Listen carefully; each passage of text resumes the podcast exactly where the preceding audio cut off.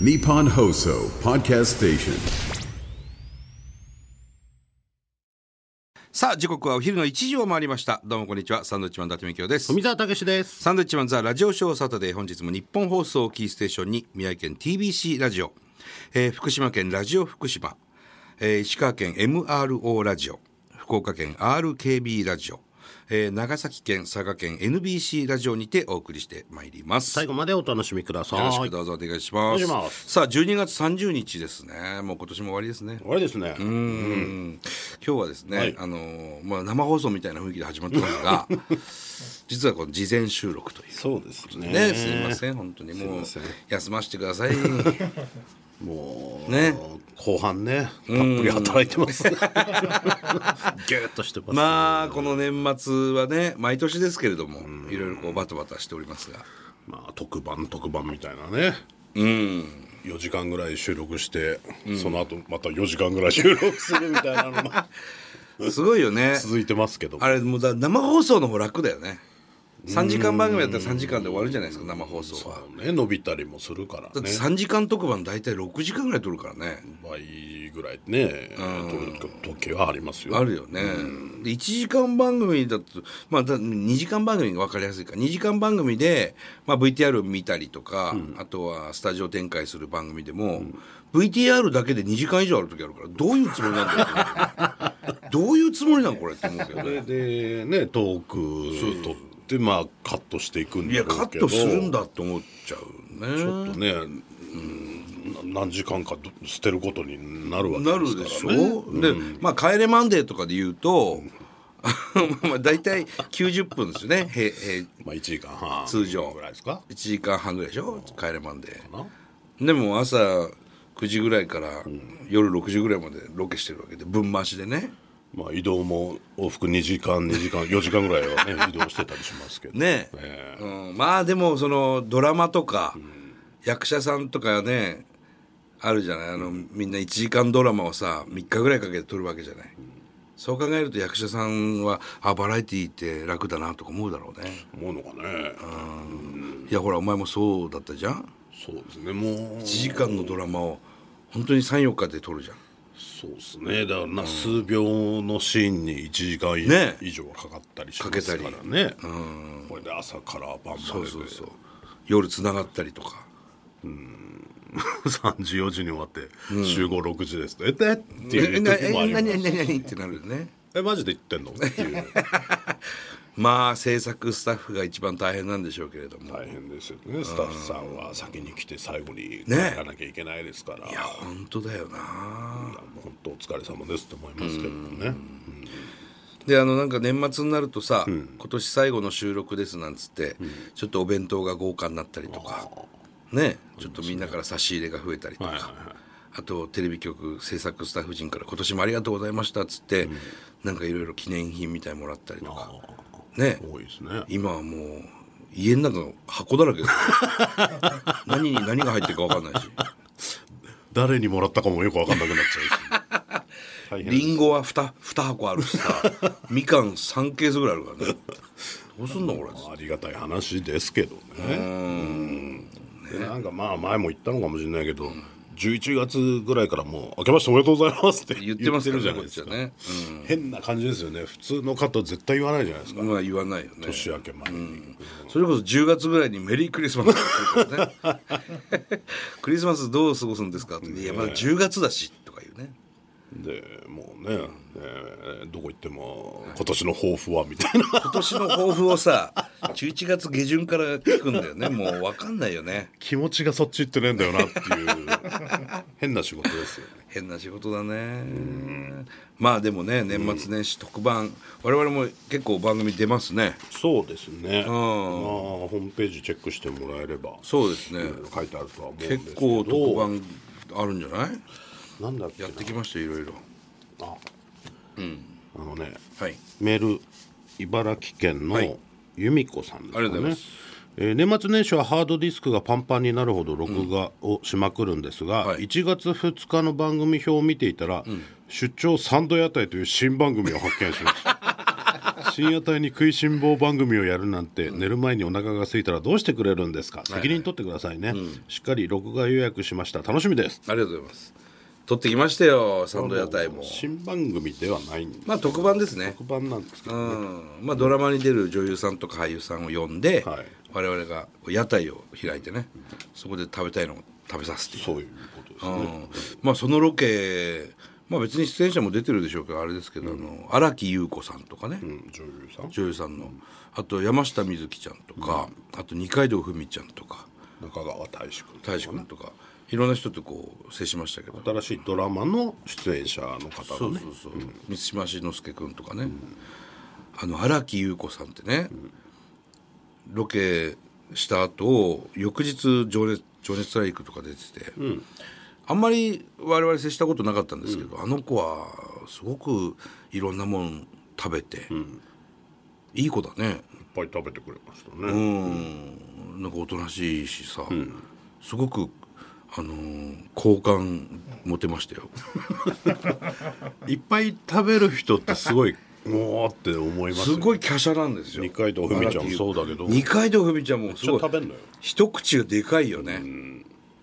気持ちいいよね気持ちいいこう見ててさちょこっとしか食べないで残すみたいな人が多いですから、女優さんなんか特にねね体体重気にしますから、めね、ちゃくちゃ華奢なんだよ荒木優子ちゃんとか、あの山下美月ちゃんもガンガン食ってたもん ねあれ好感持てるだから一応1月2日のそのサンド屋台見たら多分みんな好きになると思うよそうですねぜひこれを見てほしいですねねえ、面白かったですよね、そしてクリスマスといえばねはい伊達さんが小さな旅あ皆さんご覧になっていただけましたでしょうか小さな旅ねメールも来てますよ、はい出させていただきましたえー川崎市、パートタイマーさんでいいのかな、はいどうもあ違うみのっちさんだだなんだパートタイマーって今パートタイマーは仕事だあそうえーえー12月24日朝8時からの小さな旅見ましたよ、見てびっくりななんと伊達さんが出演してました出てますね伊達さん「ちい旅」の出演おめでえお目当てございますって書いてありますおめでとうございますありがとうございますねうん小旅ね小旅えー埼玉のケイチさん、はいえー小さな旅拝見しましたテーマソング微妙に変わっていたんですねねジャズバージョン良かったですそう今回じっくりと番組を見ました、福島の浪江町の桜並木、桜は毎年何があっても必ず咲くと伊達さんが話されてましたが、そうだよな1年に一度しか咲かないんだと改めて四季を感じました、朝から癒されましたあよかったいつかお二人が旅人で出てほしいですねいやそうそうだよ俺目標だからそれ目標なんですか目標ですよあれいいよすげえ来てんなメー ル小旅のうんだ小旅見てる人多いからね実はねダリアさん、伊達さんが小さな旅に出演されるということで初めて見てみましたああ普通の人たちの普通の日常といつまでもそこにあってほしい景色、伊達さんが大好きになるのもうなずけます、お二人のアナウンサーさんも落ち着いていていいですねいいんですよただ伊達さんが僕はバラエティーではなく本来こっちなのかもと言われてましたが、あのオープニングからの伊達さん登場は一気に「帰れマンデー」になると思いますこれからここたび見てみようと思います、素敵な番組ありがとうありがとうございますいやこれで小旅見てくれる人が増えたら嬉しいですよこたびっていうのはね小旅っていうのはあのもうプロはベテランはベテランはもう2はね小旅っていうんですよねこういうの見てくれたのお前も見てないですなんだお前僕ちょっとそれどころじゃなかったですね、 m 1グランプリ M1 でねあったんでねありましたねえー清水ロースさんはいえー出演おめでとうございます嬉しかったな、小さな旅が40年私事になりますが、ちょうどその頃結婚したものの家族友達と離れ一人寂しい時を埋めてくれたのがテーマ曲「光と風の式」でしたどんだけ泣いたか、折りたたみ式のガラケーを初めて手にした時、迷わずこの曲を着信音にしたものです、ええ伊達さんと好みが合うところがあって幸せです、いやこちらこそ NHK 好きのお父様の喜ばれたお姿がまぶたの裏表に浮かびます、いや思って気持ち悪いな万歳万歳ってありがとうございます59歳嬉しい冷ね凍食品製造業パートナーありがとうございますなんで面白い感じで言うんだねなんかだからそう昔から見てたやつにこうちょっとご出演できたりすると嬉しいじゃない商店とかもそうですけどねうんまあでもクリスマスといえばね富澤審査員はい m 1グランプリ、はい M1 ねまあもうちょっと1週間前になっちゃうのかなそうですねもう皆さんね熱も冷めてると思いますよ熱冷めてるのかし ら令和ロマンね令和ロマン優勝おめでとうございます本当にまた毎度のことのようにあの伊達が、事務所で見てたのかなこれは事務所であのコッパのここあの後輩たちとねコッパどもとコッパどもとさ見ながら、点数を送ってきてましたそうですね今回ねちょっと富澤と点数違ってたね3点差ぐらいありましたねあったね平均するだからそのトップバッターが令和ロマンだったでしょ、トップバッターで何点つけるかっていうところが基準になるから、そこが富澤と違うと、まあ松本さんとかもね、相当低く90点にしてたじゃん、それは基準だから、いいんですけど、そこの基準で違うともずっと違うもんね、そうはねうんそこはまあしょうがまなあいんで本すけど当はあんま高くつけたくないんだけど、トップバッターって、後に苦しくなっちゃうから、ねより面白い人が出てきた時に、まあまあでもすごいね最初から受けてましたしあのトップバッターであのクオリティすごいと思ったよだから結局トップバッターが最終決戦に残るって、その後がそんなに爆発してないっていうことにもなるから、そうだよね、いやだからちょっと高いなと思いながらも、まあまあ良かったから、94 4点かな俺はそうだねつけましたけどそうなるともうその基準になっちゃうから、後でいい人はその上になっちゃうし97っていうのいたよね97はヤーレンズヤーレンズか、ヤーレンズが一番上だったのねそうですね、いや面白かったけどね、ただやっぱあれだななんかこうまあ前も言ったかもしれないけど結局俺らの時の m 1グランプリって結成10年じゃない、 10年以で内今15年になってるでしょ、これ10年にやっぱ戻した方がいいなって改めて思ったねうーんまあどっかのタイミングでね、なかなかなん難しいけどね1回15年にしちゃうとね難しいと思うんだけど、結局今まで優勝してるのって全員結成10年以内なんだってあそうそうなのよだって今回令和ロマンって結成5年目とかでしょすごいね若いじゃん、結成5年目と結成15年目が戦っちゃダメでし ょまあでもね全然違うからね経験が10年以上ともなるとなかなかね、難しくなってくんだろうねいやいや難しいです昔はね割とね滑る人もいたしなんだったらいたよねもうそんなに受けないっていうのも今はそうあんまほぼないですからねそうなんだよな会場の雰囲気もやっぱ昔よりはあったかいですしあとはやっぱりその歌ネタとかその獅子頭って、まあ、敗者復活から上がってきた獅子頭はハゲネタ、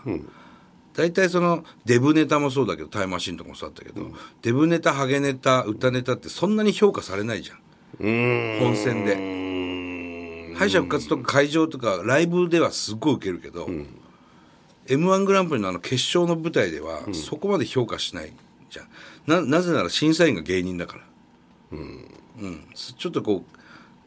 うあのレイジさんもおっしゃってたけど、やっぱ歌ネタって作りやすい形するじゃんね、うんそこってあんまり手出さない俺らもないけど歌ネタは、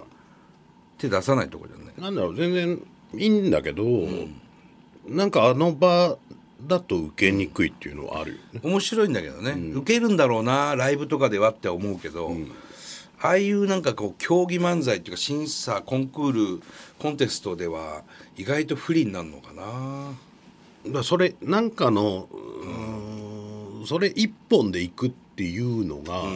結構難しいんだと思う決勝は、決勝はねなんか雰囲気がそういうのはあるそうで松本さんおっしゃってたけどあの獅子頭の一番最初の挨拶、真ん中だけハゲてるやつに言う、言ってよとか言神うのねあれ受けてたじゃん、ハゲネタはあそこで終わってよかったんだよねまあ松本さん言ってましたけどね、うん、あもうその通りだなと思って、で終始ハゲだからあいつらハゲネタしかないらしい じゃんまああそこまでハゲてたらネタにするしかもないんだろうけどそうですね、まあでもほらはハゲネタ散りばめて優勝してるねトレンディエンジェルもまあいすまあね確かになうんあー難しいですけどね難しいなあーなかなかだからダンビラムーチョなんかもね、前はそんなに歌ネタやってなかったんだけど俺結構期待してたんだよねダンビラムーチョなんか最近は歌ネタらしくてでもな決勝に上がってくるってことはまあめちゃくちゃ受けてたっていうことでしょだからあれだけ長くやるのが本来面白いんだけど、なんかあそこ行くと、長えなってやっぱなっちゃういや長かったよ、一発目のツッコミまでは面白いんだけど、だって2回ぐらいもう笑いき終わってたからね、なんかねあそこだと通じないっていう何かがあるいやーあると思うわなんかもったいねえな時間の使い方って思ったもん なああずっとそれで行くんだみたいなねもう感じはいや長えなっていう笑い超えてもまだやってたから、もったいなかったよなだそあそこに上がってくる人たちってもう仕上げてきてるから、それで受けてきてるはずなのいに、やそうなんだよねあれっていうのが決勝、だからそんでまた多分 m 1の予選ってマニアが見に行くものじゃん、本当にお笑い好きじゃないとなかなか予選まで見に行かない,、まあ行かないでしょその人たち相手にやってきてるから、多分決勝で入るお客さんってそこまでじゃない人が見るから、またちょっと変わってくるし、そうだな、いや違うと思うよ結構そうですね、うん芸人の先輩が見て面白いと思うのとあと一般の人が見て面白いと思うのとやっぱ違うし、視点も違うしね、まあそりゃそう技術的なところも見るじゃんね、決勝は、今年はなんかあんま爆笑したっていうのはなかったけどね、ああそっか、まあヤーレンズ面白かったけどね、うん、ただやっぱ僕最初に基準が94点になっちゃったんで点はどうしても高くなっちゃいましたけど、なんかこう終わってさ一番笑ったのどれだろうなと思ってそしたらあのヤーレンズの「ファイファイト!」ってやつ あのい猪木ボンバ イ猪木ボンバイの「ファイ」ったらそれあそこをすあそこがすげえ印象残ってるあいつらのがなんかね、散りばめられてるから、多分んか大きいボケもあるんだけど残るよねそれ俺たちはそういうとことか僕も言いましたけど、座って立つどうしましたっていうとこと かそういうとこが刺さっちゃって。なんかなどれかしらみんななんか残る作りをしてましたけど、ね、いや面白かったなあモグライダーがちょっと残念だったけど、ね、モグライダーな最後まくるかなと思ったんだけどなそうだから出順が最後でもうあんだけネタを見てると疲れてくるから、バカなやつが強いんですよ。ねでももうでかしたじゃんともしげがいるあしもうこれはねもしかしたらモグライダーぐらのい大会になるのかと最後に思ってたんだけどともしげができすぎるっていう ともしげできてたなあともしげできちゃうのかよと思って。でもなあモグライダーは難しいよねもう本当にあーその時の出来になっちゃうから芝のうまさもあるしさ練習しすぎちゃダメだしうんともしげができないのが面白いっていうアップアップしてる状態状態が面白いんだけどそれがいつも出るかっていうとねそうだね、できたのかよっていうねそそうそうそう、まあアドリブ的な笑いもあるしねあそこはねまあ、そこはちょっとね、 いやーおかしいですけどねうんできちゃうとダメっていうねえうんなかなか面白いね、で最後は僕はヤーレンズにしたんですけど、伊達さんは令和ロマンでしたね令和ロマンだったね、もう変な話ちょっと消去法ですよ、だってさやかが一番面白かったもん1本目は、テレビ見る限りねそううん、勢いがあったというか、であの正統派の漫才、関西の、俺はツッコミ目線で見るから、うまいなと思って、新山君、上手だなと思ってて、で2本目はあれはでもどうしてもやりたかったんだろうけどあのネタは。なんでしょうねうんまあ分かるよ、別に変なネタでもないし、面白いんだけど、m 1の2本目で4分でってなると違ったのかな、もうもうこだわりでしょうね、このネタで優勝したい絶対したいっていうのはあっただろうしねじゃないとやんないしね、うんだからあそこでちょっと考える、スッて入ってこないじゃん、店さんはそうそうそううんでちょっと考えちゃうっていうのが、あの出番であれはなかなかちょっともったい見なかるった側が疲れちゃってるからそ入ってこないかな、うえな何言ってんのって思った分かんない、になっちゃうよね、うんな何をつ言っいていけなくなったら終わりだもんね、一歩目のあの掛け合いが面白かったのになんで掛け合わないのもっとって思ってそうだからつかみで終わるかなと思ったら、その後続けたから最後のああーって思ったけどあの時のみんなの審査員の顔が面白いよね 何やってんのこいつら うわどうしよう大体予選っていうかそのほ本戦の1位突破してるやつらが優勝してきてるじゃんなんとなくまあねね最終決戦も一票も入んなかったって珍しいんじゃないそうだねすごい面白いネタではあるんだけど、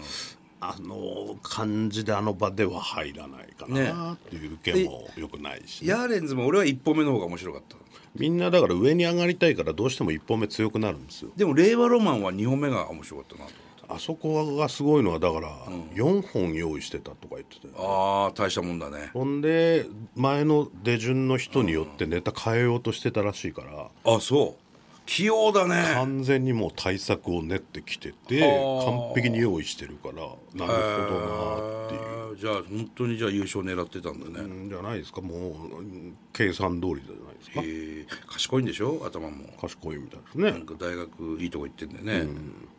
すごいなで学生漫才でしょ学生漫才師、大学時代からうんそういうとこにはね負けたくないんですけどね高卒の漫才師ですからね 絶対にもうもうあそこまで用意されたらね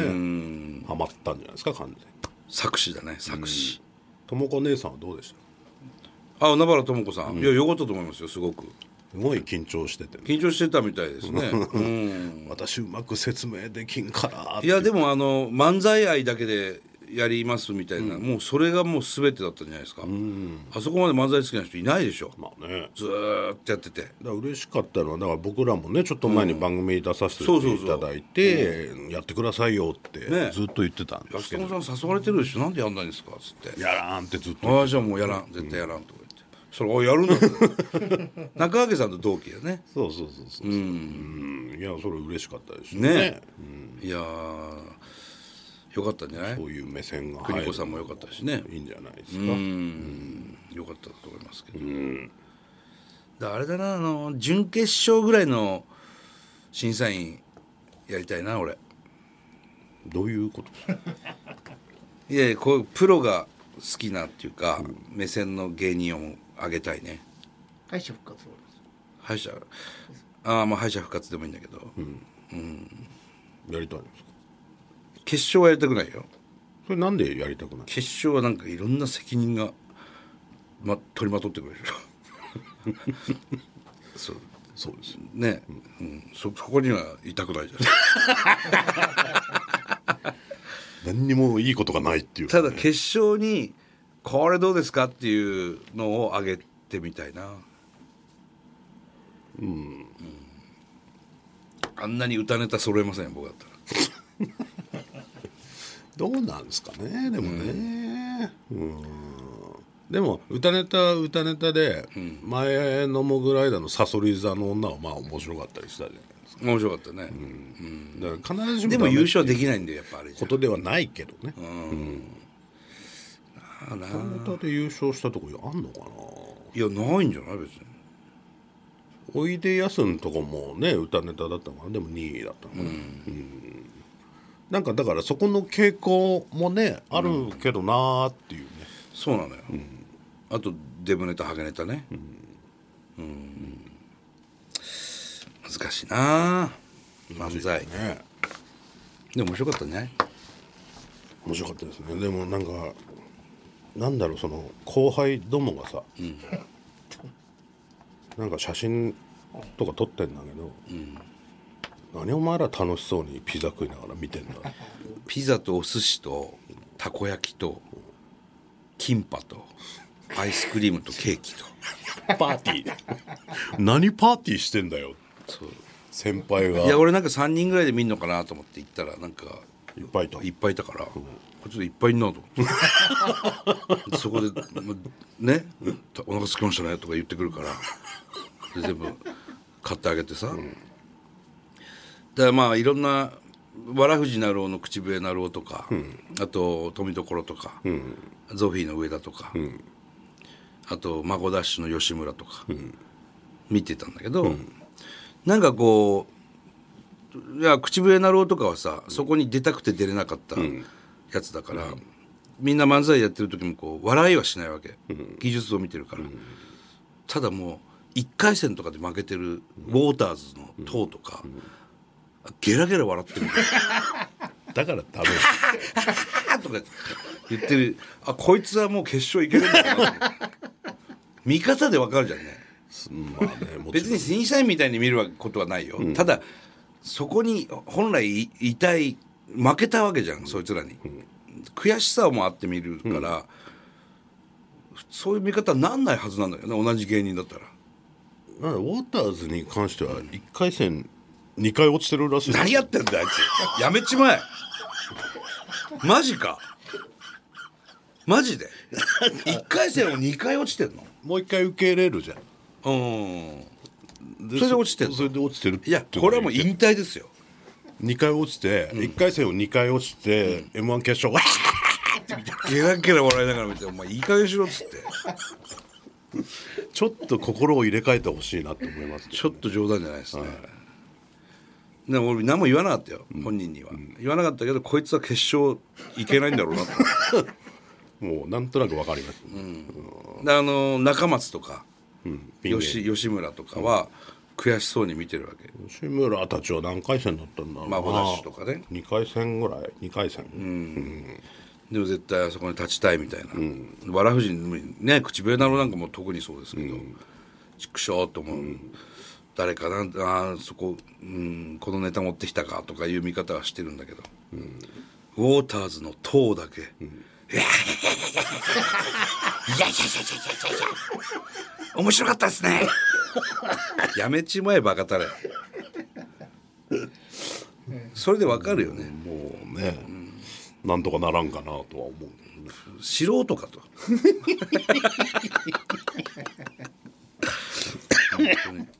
なんだなんで取ったんだろうなあいつら、何も言わなかったけど、感じてほしいなと思ってそうですねどっかから耳に入るといいなと思う耳に入るといいですけどもうちょっと気合を入れてほしいなと思いまねす、さあそれでは参りましょうサンドウィッチマンザラジオショーサタデースタートです